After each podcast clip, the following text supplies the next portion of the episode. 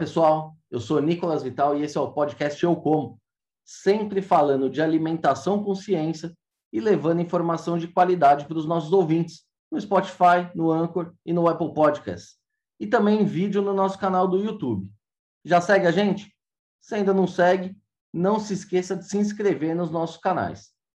Muito bem. Hoje nós vamos falar sobre uma castanha nativa do Cerrado que há muito tempo faz sucesso entre os chefes de cozinha, tanto no Brasil quanto no exterior, mas que agora pode contribuir também para aumentar a sustentabilidade na pecuária, o baru. Mas para explicar essa história, hoje nós vamos conversar com Fernando Rocha, que é doutor em botânica e atualmente trabalha como pesquisador da Embrapa Cerrados, onde lidera o projeto que avalia espécies nativas, como o baru, em sistemas de integração lavoura-pecuária-floresta. Doutor, muito obrigado pela presença, é uma honra ter você com a gente aqui hoje. Eu agradeço o convite e o honrado aqui sou eu. Tá? Muito obrigado. É isso aí.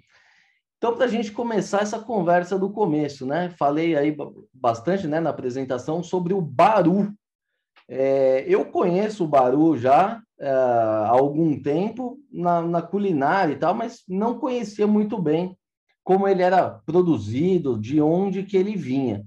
Explica para a gente o que, que, que, é o Baru, de onde que ele vem, o que, que é isso? Ele é, ele é popular onde, essa, essa castanha? Bom, o Baru né, ele é uma leguminosa, como feijão, soja, lentilha, grão de bico, é, ervilha. É, mas, diferentemente dessas espécies que eu citei, o baru é uma árvore, né? uma árvore de médio porte, atingindo aí cerca de 15 metros de altura, é, até 25 metros, que ocorre no Brasil, especialmente na região dos Cerrados, mas a gente tem, então, manchas de baru ocorrendo em São Paulo, Minas Gerais, é, Goiás, Distrito Federal, Tocantins e Maranhão, e uma outra mancha em direção ao, ao Pantanal, Mato Grosso do Sul, Mato Grosso, e apesar de ser nativo do Brasil, ele não é uma espécie endêmica, né? ou seja, ele não ocorre só no Brasil, ele ocorre também nos países vizinhos, que nós temos Paraguai, Bolívia e Peru. Tá? Então, ele é uma espécie endêmica da América do Sul, é uma leguminosa arbórea. Eu chamei de castanha aqui, então tá errado.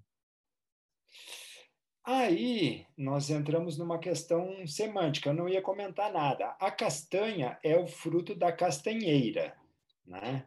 Mas a gente não tem um termo específico para o baru, as pessoas chamam às vezes de amêndoa, que é o fruto da amendoeira, é, às vezes de castanha, mas talvez o termo mais é, próximo seria noz, Embora em botânica nós seja um tipo específico de fruto que o baru não tem.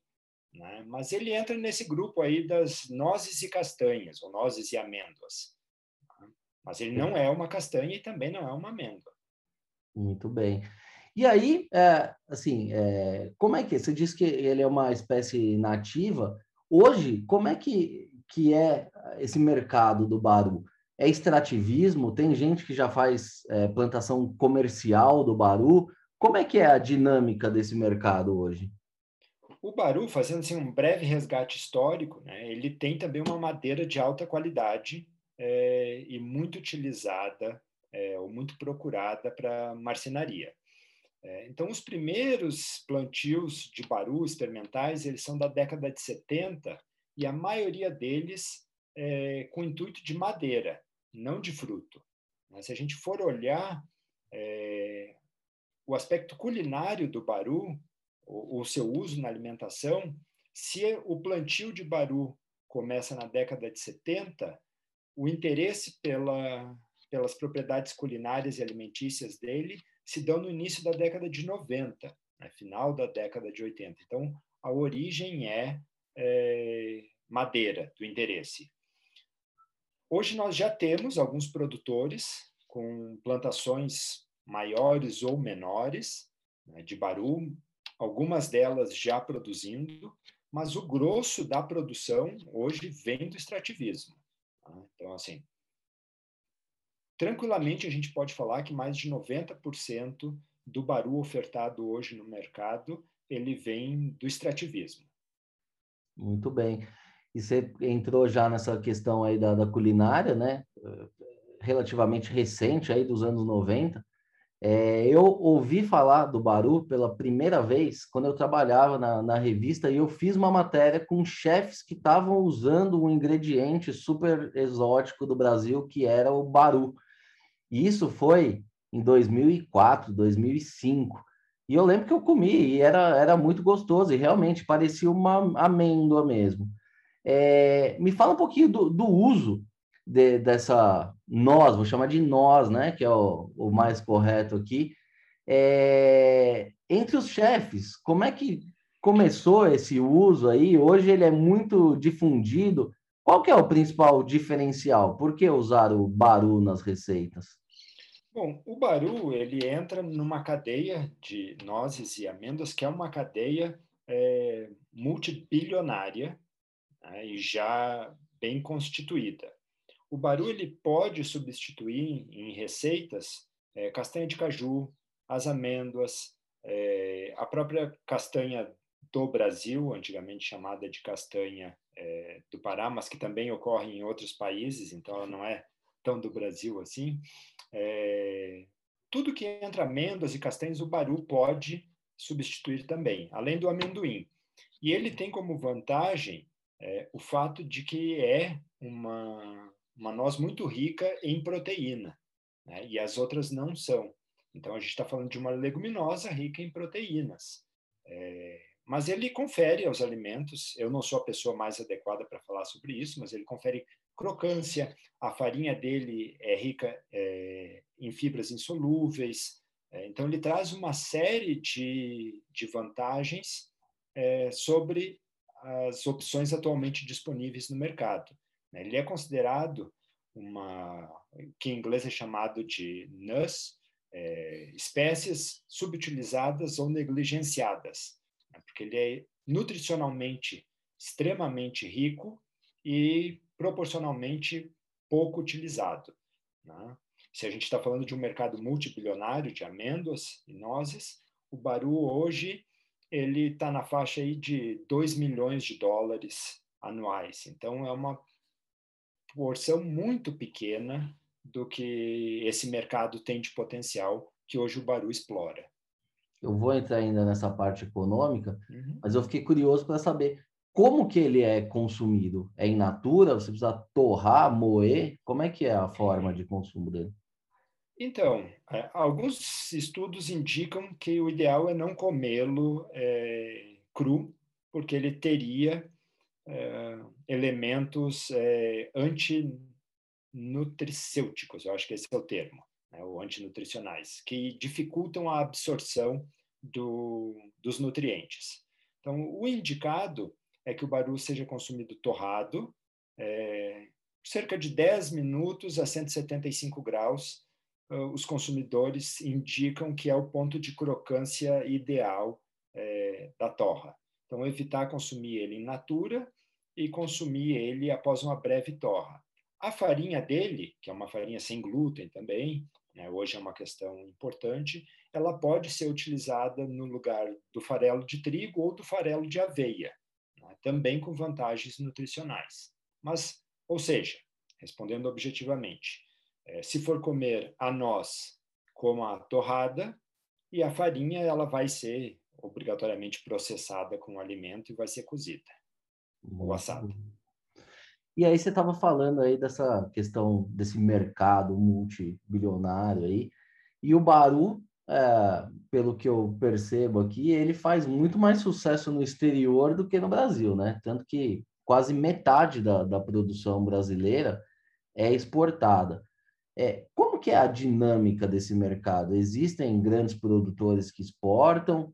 ou são uh, pequenos mesmo que, que enviam as suas produções? Como é que funciona isso e por que, que ela faz tanto sucesso lá fora? É, um, a cadeia do Baru, os últimos dados que eu tenho é que aproximadamente metade da produção fica aqui, é, um quarto vai para os Estados Unidos, um quarto vai para a Europa, arredondando os números. Tá? É, os dados indicam que existem cinco grandes players é, nesse mercado que concentram uh, o comércio. Aproximadamente 80% do comércio é controlado, então, por cinco grupos é, que ofertam. Do que eu conheço da dinâmica, esses grupos eles estão vinculados a é, associações ou cooperativas de extrativistas. Essas cooperativas elas é, concentram a produção né? e os grandes players pegam de diferentes cooperativas e ofertam esse produto é, no mercado nacional e também no mercado externo. Mas hoje o baru ainda é um produto muito de nicho. Tá? Então, assim, é, poucas pessoas efetivamente conhecem é, essa planta e, e, a consomem. Então, um dos gargalos para aumentar essa demanda, hoje a gente está falando aí na casa das 100 toneladas anuais de, de noz de baru, é, tornar ela mais conhecida. Por que ela é, ela faz mais sucesso no exterior do que aqui? Isso é uma questão mais de opinião, uma percepção minha. Né? No exterior, as pessoas já têm, ou um público maior, tem preocupações em procurar esses superalimentos, é, alimentos mais ricos nutricionalmente, e então já tem cadeias mais estruturadas e um, um marketing mais é, elaborado para publicidade é, desses alimentos que são tanto quanto exóticos. No caso do baru, ainda tem um apelo é, biosocial, digamos assim, que é uma espécie nativa do cerrado, há toda uma comunidade envolvida na produção. É, então, junta essas duas coisas que eu entendo têm apelo no exterior, mais do que hoje no Brasil. E só para terminar, eu nunca vi propaganda de Baru no Brasil. Elas podem existir, porque eu não acompanho muito, mas é, desconheço é, uma campanha organizada pela cadeia do Baru para tornar essa noz mais conhecida de um público amplo. Mas ainda assim, mesmo sem propaganda, existe um potencial de crescimento gigantesco, né? E, e até uma projeção de crescimento muito grande. É, esse crescimento vai ser puxado pela demanda externa ou você acredita que o, o brasileiro vai começar também a, a conhecer o, o Baru é, por conta dos benefícios desses superalimentos? Eu acho que o, mercado do Baru, a última, é, os últimos números que eu vi falam em um crescimento composto de 25% ao ano, de 2019 a 2029 né, com os maiores mercados potenciais América Latina, então boa parte do Brasil, Estados Unidos e Europa. É, eu acredito que o, o Baru, como ele é um produto de nicho, mas num mercado muito bem estruturado, que é o mercado de nozes e castanhas, é, ele vai avançar muito, é, tanto dentro do Brasil, ou deve avançar, melhor dizendo, quanto no exterior porque como a gente conversou lá no início, ele é, substitui as opções que nós temos hoje disponíveis no mercado é, e com diversas vantagens. Então, havendo um pouco de trabalho e a cadeia vem se estruturando, a gente vê né, muitas empresas, muitos produtores é, têm entrado em contato com a gente. Olha, estou é, interessado em plantar baru, como é que eu faço? É, quem pode me fornecer baru? De onde a gente traz baru? É, então, essa cadeia está acontecendo. Né? E a minha perspectiva é que o Baru se consolide dentro desse mercado e ocupe uma fatia é, razoável dele nos próximos anos. Então, vou fazer o papel desse cara que te liga aí sempre. Eu quero produzir Baru. Como é que eu faço? Onde eu arrumo a semente? Quais são as condições ideais para eu, eu plantar o Baru? Então, é, o baru, ele é uma espécie não domesticada, digamos assim. É, digamos não, ele é uma espécie não domesticada. Por exemplo, se tu quer plantar laranjeira, tu já tem um porta-enxerto bem conhecido, tu tem é, o cavalo, o cavaleiro bem estabelecido, tu sabe quem são os bons produtores, como produzir essa muda, como conduzir ela no campo. No Baru, a gente ainda está estudando isso. Tá? É, então, assim, nós não temos materiais de origem certificada hoje. Quem planta pega frutos, recebe frutos de diferentes partes do Brasil, uma parte torra a nós, outra parte é, separa para semente. Então, a gente ainda não tem um material é, selecionado à disposição do público. Pelo menos eu desconheço essa existência. É, e isso nos traz uma série de limitações. Por exemplo, eu recebi esses tempos o contato de um produtor do produtor não, um comerciante no Canadá, e a questão dele era a seguinte: olha, cada vez que eu mando um lote de baru para análise, eu recebo uma análise diferente e eu não consigo fazer as etiquetas do meu produto, porque uma hora vem 25% de proteína, outra hora vem 27, outra hora vem 32, e eu não posso ficar mudando a minha etiqueta todo o tempo. Eu disse, de onde tu recebe esse baru? Eu disse, ah, eu recebo do Mato Grosso, de Minas Gerais, é, Mato Grosso, Minas Gerais e Goiás. Disse, sempre vai ter essa discrepância, porque a gente está falando de uma espécie selvagem. Então, isso varia muito entre indivíduos realmente, embora seja mais ou menos constante dentro do indivíduo. Mas eu estou é, fugindo demais da pergunta, como plantar? É, o baru é uma espécie que germina muito bem.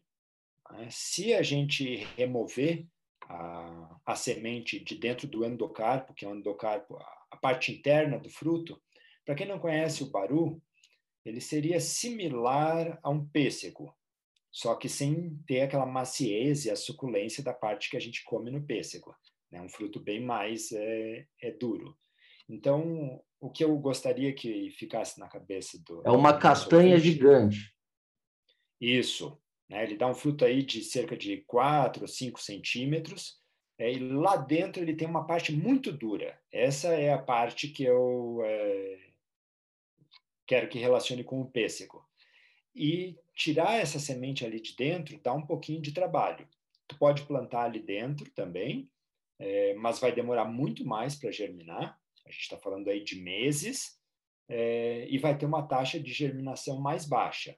Se a pessoa retirar a semente ali de dentro, essa semente ela germina em cinco dias, começa a germinar, em dez dias chega é, na velocidade máxima de germinação, no ponto máximo, e a gente tem aí uma germinabilidade.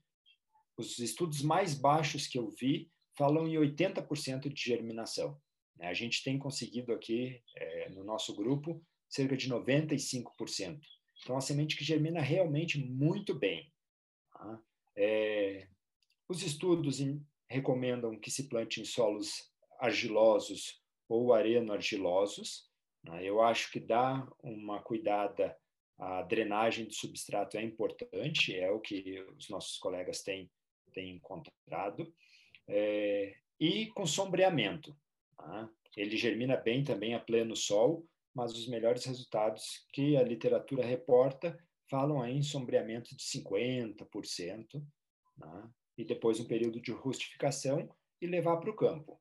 Mas alguns produtores têm me reportado que ele germina tão bem que eles têm pulado essa parte do viveiro e eles plantam diretamente no campo e conduzem ali com alguma irrigação. Né? Alguns usam o mesmo esquema de irrigação da seringueira, é, e ela responde super bem.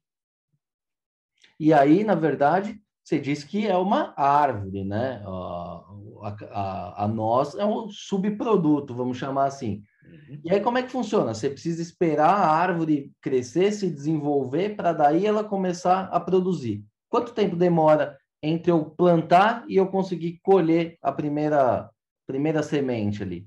Então, as primeiras, os relatos que a gente tem é, acompanhado falam em dois anos e meio a três anos. O que, que aconteceu? Como esses primeiros experimentos feitos, eles visavam a madeira, eram é, experimentos de para obtenção de lenho, ninguém se preocupou, ou pelo menos esses dados não estão publicados, em quantificar essa questão de quando começou a frutificar, quanto produz, né? porque queriam saber qual era o incremento de madeira ali. Mas o que a gente tem ouvido de quem tem feito os primeiros plantios é isso: dois anos e meio a três anos começa a primeira é, safra, as primeiras flores e frutos. Com cinco anos, sete, ela começa a produzir quantidades maiores e com 12 anos tu já tem é, uma quantidade razoável de frutos. Mas é uma árvore de, com ciclo de vida muito longo, então a gente está falando aí de uma árvore que chega a produzir 5 mil frutos numa safra. Né? Boas matrizes hoje, os extrativistas consideram uma matriz que produz de 4 a 6 sacas é, por ano, sacas de 60 quilos, então uma árvore que realmente carrega de fruto, e isso o produtor só vai encontrar com um pomar com muitos anos é, de estabelecimento.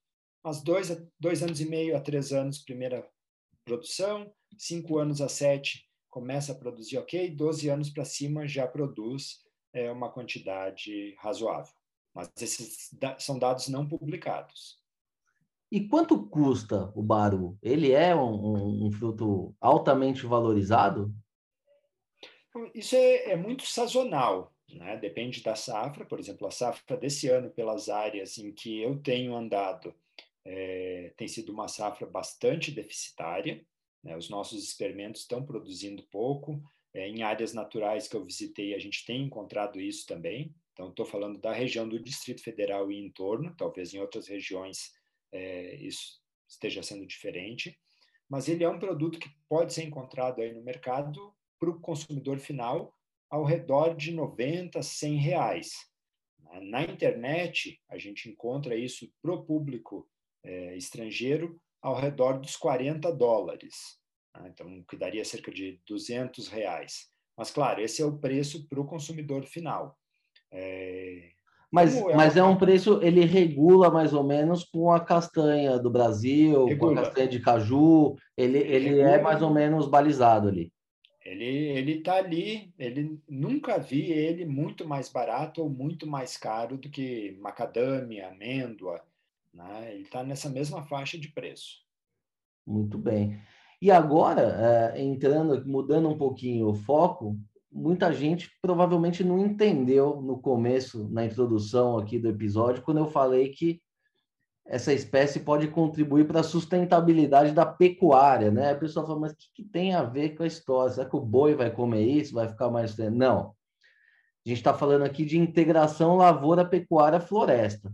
E para quem não sabe, é o seguinte, é você usar uma área onde você só tinha gado, em parte dela você vai fazer alguma agricultura e você vai plantar árvore ali também, tanto para o uso da madeira quanto nesse caso, para a extração dos frutos. Está correto essa explicação que eu fiz muito rapidamente aqui? Está correta, mas a, é, a necessidade de uma ressalva. O gado realmente adora é, o baru, ele come o baru porque a gente tem um fruto, né? a parte externa que não se transforma em nós, ela é muito rica em carboidratos. Né? Então, o gado realmente gosta e quem viaja pela região do Cerrado é muito comum que, quando da abertura de novas pastagens, uma das árvores que as pessoas costumam deixar no campo é justamente o baru, porque ele, além de providenciar sombra para o gado, ele é uma espécie que o gado usa para forrageamento é, dos frutos. Mas sim, o, o baru ele é uma alternativa para a integração lavoura-pecuária-floresta, né? Eu acho, ah, mas aí é uma questão de percepção pessoal, que o uso da madeira é, dá um uso pouco nobre para uma espécie muito nobre, que a gente está falando aí de uma amêndoa que tem um valor razoável de mercado, que todo ano produz depois que ela entra em produção, mais ou menos, né? a produção é irregular, mas que o produtor vai ter é, nozes à disposição todo ano. Então, eu acho que depois que o Baru entrou nessa cadeia culinária, a madeira é o subproduto do, da lavoura. Então, ele proporciona ao gado sombra, né? é uma espécie que ela vai perder as folhas, mas bem no final da estação seca. Então, nesse período agora, a gente está em meados de setembro, ela ainda tem folhas. É, então, proporciona conforto térmico ao gado e é uma alternativa para que o produtor é, amplie as opções de renda dentro da mesma área. Então, a gente tem estabelecido alguns experimentos para usar a área uma hora para é, lavouras de, curto, de ciclo mais curto e depois pastagens com o baru para obtenção de amêndoa e, eventualmente, de madeira. Isso aí também contribui para a revitalização aí das áreas, né? Hoje a gente tem muita área de pastagem degradada e tal. Isso pode contribuir também é, com a questão de carbono. Tô, tô certo? Isso aí pode ajudar mesmo? Eu acredito que sim. A gente ainda não estudou nada sobre isso, mas é uma espécie com uma capacidade é, uma boa capacidade de absorção de carbono, né? ela estoca carbono, o, e é uma espécie nativa. Então, quando o agricultor planta ali, é uma espécie que é dispersa, não sei se principalmente, mas muito por morcegos, né? uma parte desses frutos vai ser levado e vai regenerar aquelas áreas de cerrado que hoje estão degradadas, né? É uma espécie indicada para recuperação de áreas ambientais. É, e eu acredito que em algum momento porque a gente está nos estágios mais iniciais, é, essa questão do balanço de carbono vai ser estudada e vejo o Baru como uma opção é, interessante para isso. Esse, mas esse estudo aí que você lidera aí na Embrapa da integração lavoura, pecuária, floresta com espécies nativas, qual é o objetivo? É conscientizar o produtor para essa possibilidade dele aumentar a renda dentro do mesmo espaço, oferecendo um, um, um bem-estar maior para os animais. É, essa é a pegada de vocês? Ah, o ILPF já é uma, uma realidade, né? então muitos produtores usam, mas nós temos uma, uma diversidade de espécies é, para o sistema arbóreo, né, para o sistema florestal, relativamente baixa. Então, uma questão que a gente tem é que espécies e como ofertar isso, é, tratando-se de espécies nativas do Brasil. Então, a gente acha que o baru é uma das principais. É, Geralmente o pessoal usa eucalipto, né? Eucalipto, Basicamente para madeira. Para madeira, eucalipto para madeira, né? Uma parte para sombra, conforto térmico do gado, mas madeira. Só que muitas pessoas têm nos procurado para a produção de baru, porque é uma planta que vem crescendo, né, como a gente comentou antes, aí um crescimento de 25% ao ano composto, é, esperado. É, então, as pessoas querem produzir baru. Na verdade, a gente está antecipando uma demanda que o produtor rural provavelmente vai nos trazer, e a gente acredita que, possivelmente, uma monocultura de baru não seja a melhor forma de utilizar a área. Então, a gente tem trabalhado agora no estudo de diferentes arranjos de barulho e LPF para ver como maximizar né, os diferentes componentes, a lavoura, a pecuária e a floresta, de forma é, a ofertar diferentes arranjos para os produtores. Então, quando alguém nos procurar como eu planto baru, a nossa ideia é ofertar é, sistemas ILPF para ele. Olha, nós estudamos e o baru ele se adapta bem com plantio em tantas linhas, com tal espaçamento, né, o gado entrando com essa idade. É, então, a nossa ideia é suprir essa demanda que os produtores já estão nos trazendo e que nós imaginamos vai crescer num futuro próximo. E você falou que o gado gosta né, do baru. Ele é, duas coisas. Primeiro, o baru contribui para a engorda do gado, ela é uma, uma, um, um, um, alimento nutritivo.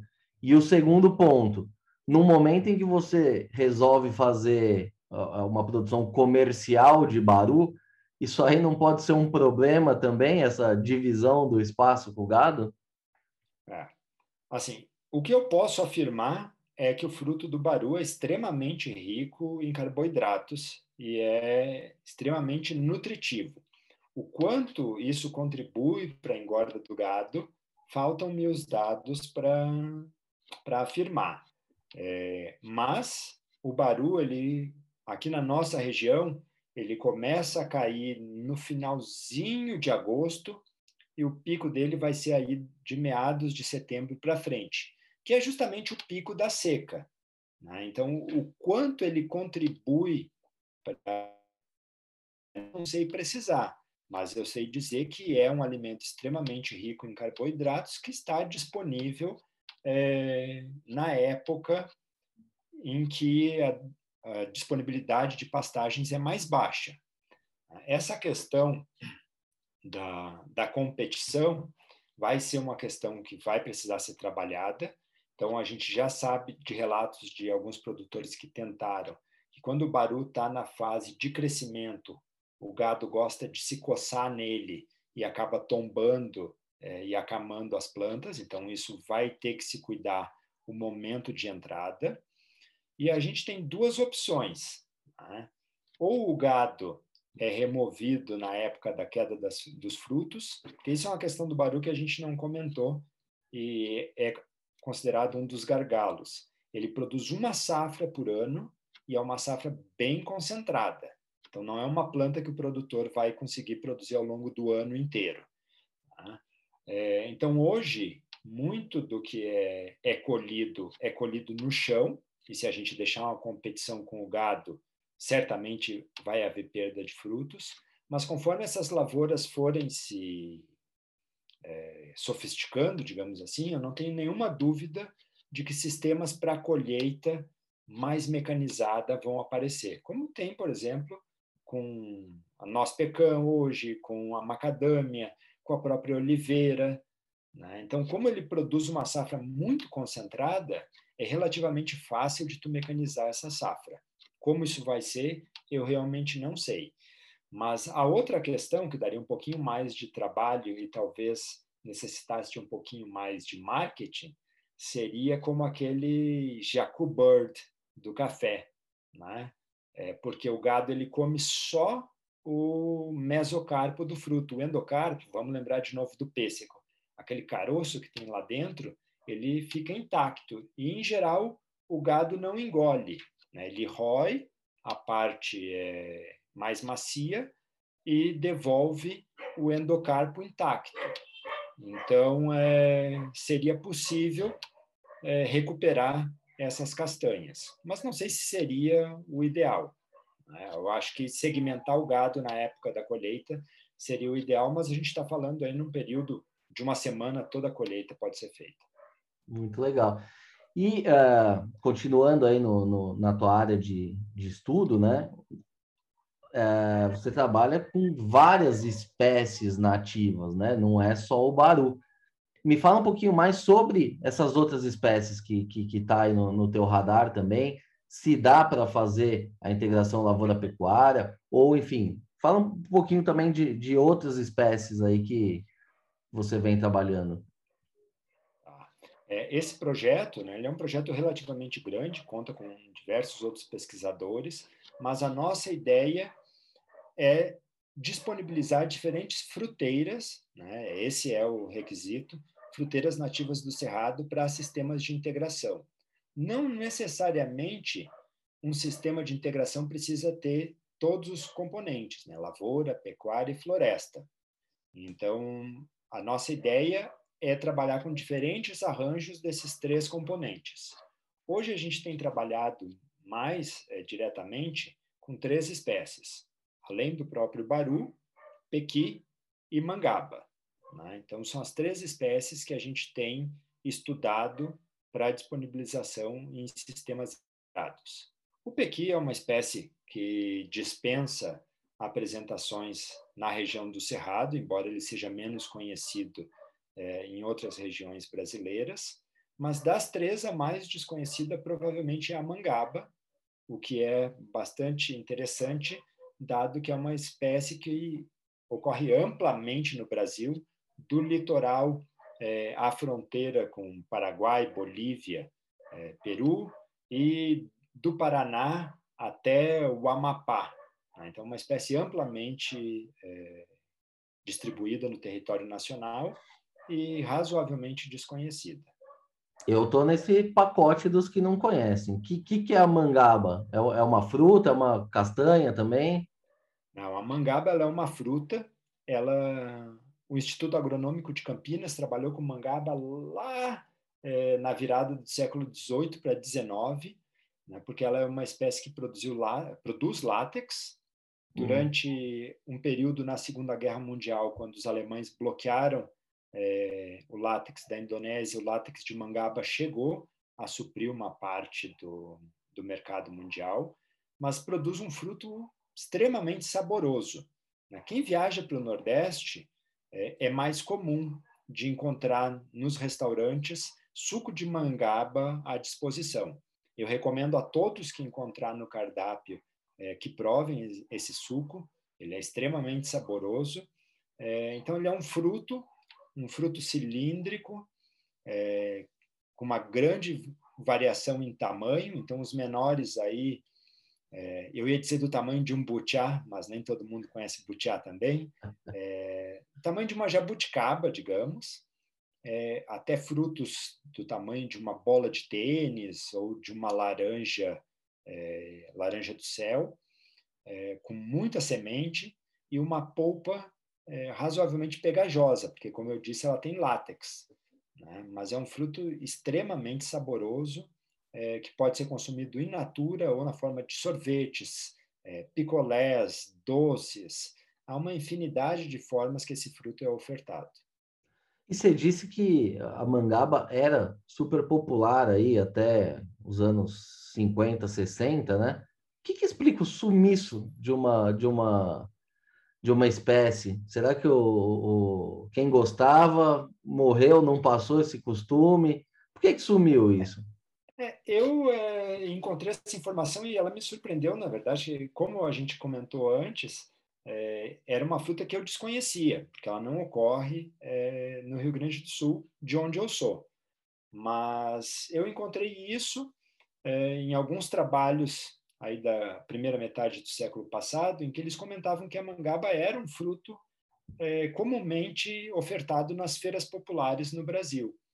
Mas ela é um fruto que é, obtido também do extrativismo. Eu acho que as pessoas foram perdendo esse vínculo é, rural. Ele é um fruto muito perecível, então a mangaba, ela a partir do ponto de queda, ela rapidamente perece ele é um fruto muito macio. Né? Então, se tu botar muitos no mesmo recipiente, esmaga todos que estão embaixo. Né? O pessoal tem colhido ele ainda verde, porque ele é um fruto que amadurece depois de colhido. Mas eu acho que conforme a nossa sociedade foi se urbanizando, Acho não, isso é um fato conhecido, né, que é, bate aí com essa década de 50 do século passado, a gente foi perdendo um pouco a, as conexões com, com essas frutas que faziam parte da nossa da realidade das populações. Eu comentei o próprio butiá, né, que é vendido na beira de estrada no sul do Brasil, mas eu me lembro quando era novo que eu caminhava é, quilômetros com meu pai atrás de um cacho de butiá e hoje eu duvido que alguém que tenha nascido onde eu nasci ainda faça isso. Então a gente, na verdade, vai se desconectando dessas frutas que fizeram parte é, da história dos nossos avós ou dos nossos pais ou daqueles mais antigos é, da própria infância, né? E nunca mais vê, ah, nunca mais vi essa fruta. Então eu acho que boa parte da explicação é essa. E a questão do látex também provavelmente não se mostrou economicamente viável o látex a partir da mangaba. É porque ela é uma planta muito pequena, né? Assim, o porte dela a gente tá precisa tá muito. Uma arvoreta, né? É, quatro metros de altura, às vezes dois metros. Eu nunca vi planta com mais do que sete metros de altura. É, e toda a indústria que a gente tem, ela está vinculada a, a seringueira, né, que é uma espécie que produz muito, é, tem toda uma cadeia já estruturada. Então, a partir do momento em que a seringueira voltou a, a estar disponível, o látex da, da seringa é, supre o mercado global. Legal. E por fim, o, o, a outra espécie que você citou é o pequi, né? Essa já é amplamente difundida. E o arroz com pequi é um dos pratos mais populares aí na, na região do Cerrado, né? Como é que é esse mercado do, do Pequi também? É um mercado organizado? Ainda é extrativismo? Como é que, que, que tem evoluído esse mercado do Pequi? É, o mercado do pequi é um mercado com o qual eu não trabalho tão diretamente quanto o baru, mas ele é um mercado muito grande, né? É... Interno, né? Ou Interno, exatamente. É, eu tenho um colega que brinca que existem mineiros e goianos pelo mundo inteiro, então o, o mercado é, do pequi também é global. Mas sim, ele é também uma planta de nicho, mas um outro nicho. Né? Ele está vinculado muito mais a origens do que a um tipo específico de produto. Então, é, eu costumo dizer que o pequi é aquela planta que ou tu come crescendo, ou muito dificilmente tu vai comer depois de, de adulto. Claro, eventualmente, né? mas não com essa, vamos chamar de, de fissura é, que os nativos dessa região do Cerrado têm. Mas se a gente for pensar mesmo no mercado de Goiás, Distrito Federal, Minas Gerais, São Paulo, é um mercado muito grande.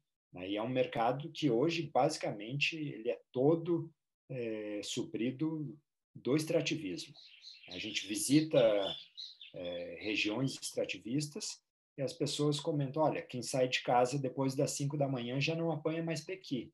Né? Porque realmente, na época da safra do pequi, as pessoas se dedicam a isso. Eu vi o que eu chamei de mercado futuro do pequi, é, que foi uma coisa muito interessante. Eu sei que nessas regiões as pessoas, é, porque são negociações muito informais. Então eu tomei conhecimento de negociações no mercado futuro realmente, que é o seguinte: olha, tu é o atravessador de Pequi, né? E eu estou precisando de dinheiro e não é safra de Pequi. Eu converso contigo e digo, olha, é, me adianta tanto que na época da safra do Pequi eu te dou três sacas, cinco sacas, dez sacas. E as pessoas realmente fazem o, o negócio nessa Já trava o negócio antes. Já trava o negócio antes, exatamente. Então, o Pequi, ele movimenta, é, provavelmente hoje, uma cadeia até maior do que a do Baru, é, e ele movimenta economias de cidades inteiras aí nas regiões produtoras. Muito legal. Muito bem, doutor. Essa conversa aqui está muito boa, mas nosso tempo aqui também já está chegando ao fim. Então, queria agradecer mais, mais uma vez aí a tua participação, a tua disponibilidade. Foi uma verdadeira aula aqui para mim, certamente para os nossos ouvintes também. E aí, para a gente fechar, deixar um recado aí para os nossos ouvintes sobre o Baru. Onde é que o pessoal pode achar isso? Onde que eles podem achar receitas? Enfim, como é que a gente consegue dar um uso mais nobre aí para esse barulho, principalmente aqui no Brasil, né? Que lá fora a gente já percebeu que ele vem se consolidando a cada dia. Bom, então vamos por partes. Né? Aqueles interessados em plantar baru, nós temos uma série de publicações já disponíveis, as pessoas podem encontrar no site da Embrapa. É... E é uma planta relativamente fácil de se é, conduzir. Aquele público urbano que está nos ouvindo agora, o Baru ele está disponível nessas grandes cadeias de produtos naturais que a gente encontra em shoppings, em supermercados, é, todas elas onde eu tenho andado, pelo menos, ofertam Baru. Né? Então, é, as pessoas podem ir lá e não vão pagar mais do que pagam por outras castanhas. É, aqueles que estão de chefes na quarentena, como eu, né? é, todas as receitas em que entram nozes, amêndoas e castanhas podem ser substituídas é, por baru. Então, é possível fazer suco, que às vezes as pessoas chamam de leite, é, possível fazer farofa, é possível fazer crocante para doces. É, onde entra o amendoim, é, castanhas, nozes e amêndoas, o baru pode ser substituído na proporções similares. É, eu andei olhando ontem para me preparar para essa conversa há uma série de receitas na internet também. A Embrapa tem alguns livros com receita. Se as pessoas entrarem no site, é, a gente também tem material à disposição. E o meu recado final é para que as pessoas se reconectem a esses produtos que fizeram parte da nossa história, que muitas vezes estão do outro lado da rua e a gente nunca percebeu é, que era uma espécie que, com a qual a gente convivia e que tem um potencial é, alimentar e nutricional tão grande.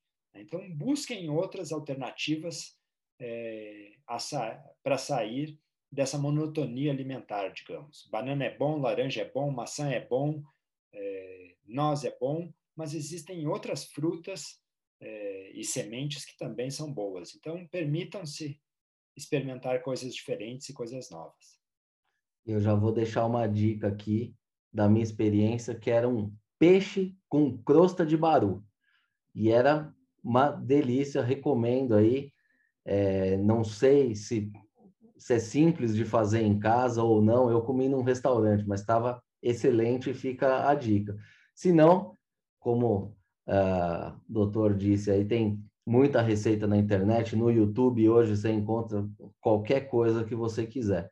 Então fica a dica aí. Doutor, então, obrigado mais uma vez aí pela participação, pelas informações aqui, foi, foi muito legal e acho que a gente vai ter que voltar a conversar em breve aí sobre mais espécies nativas do Cerrado.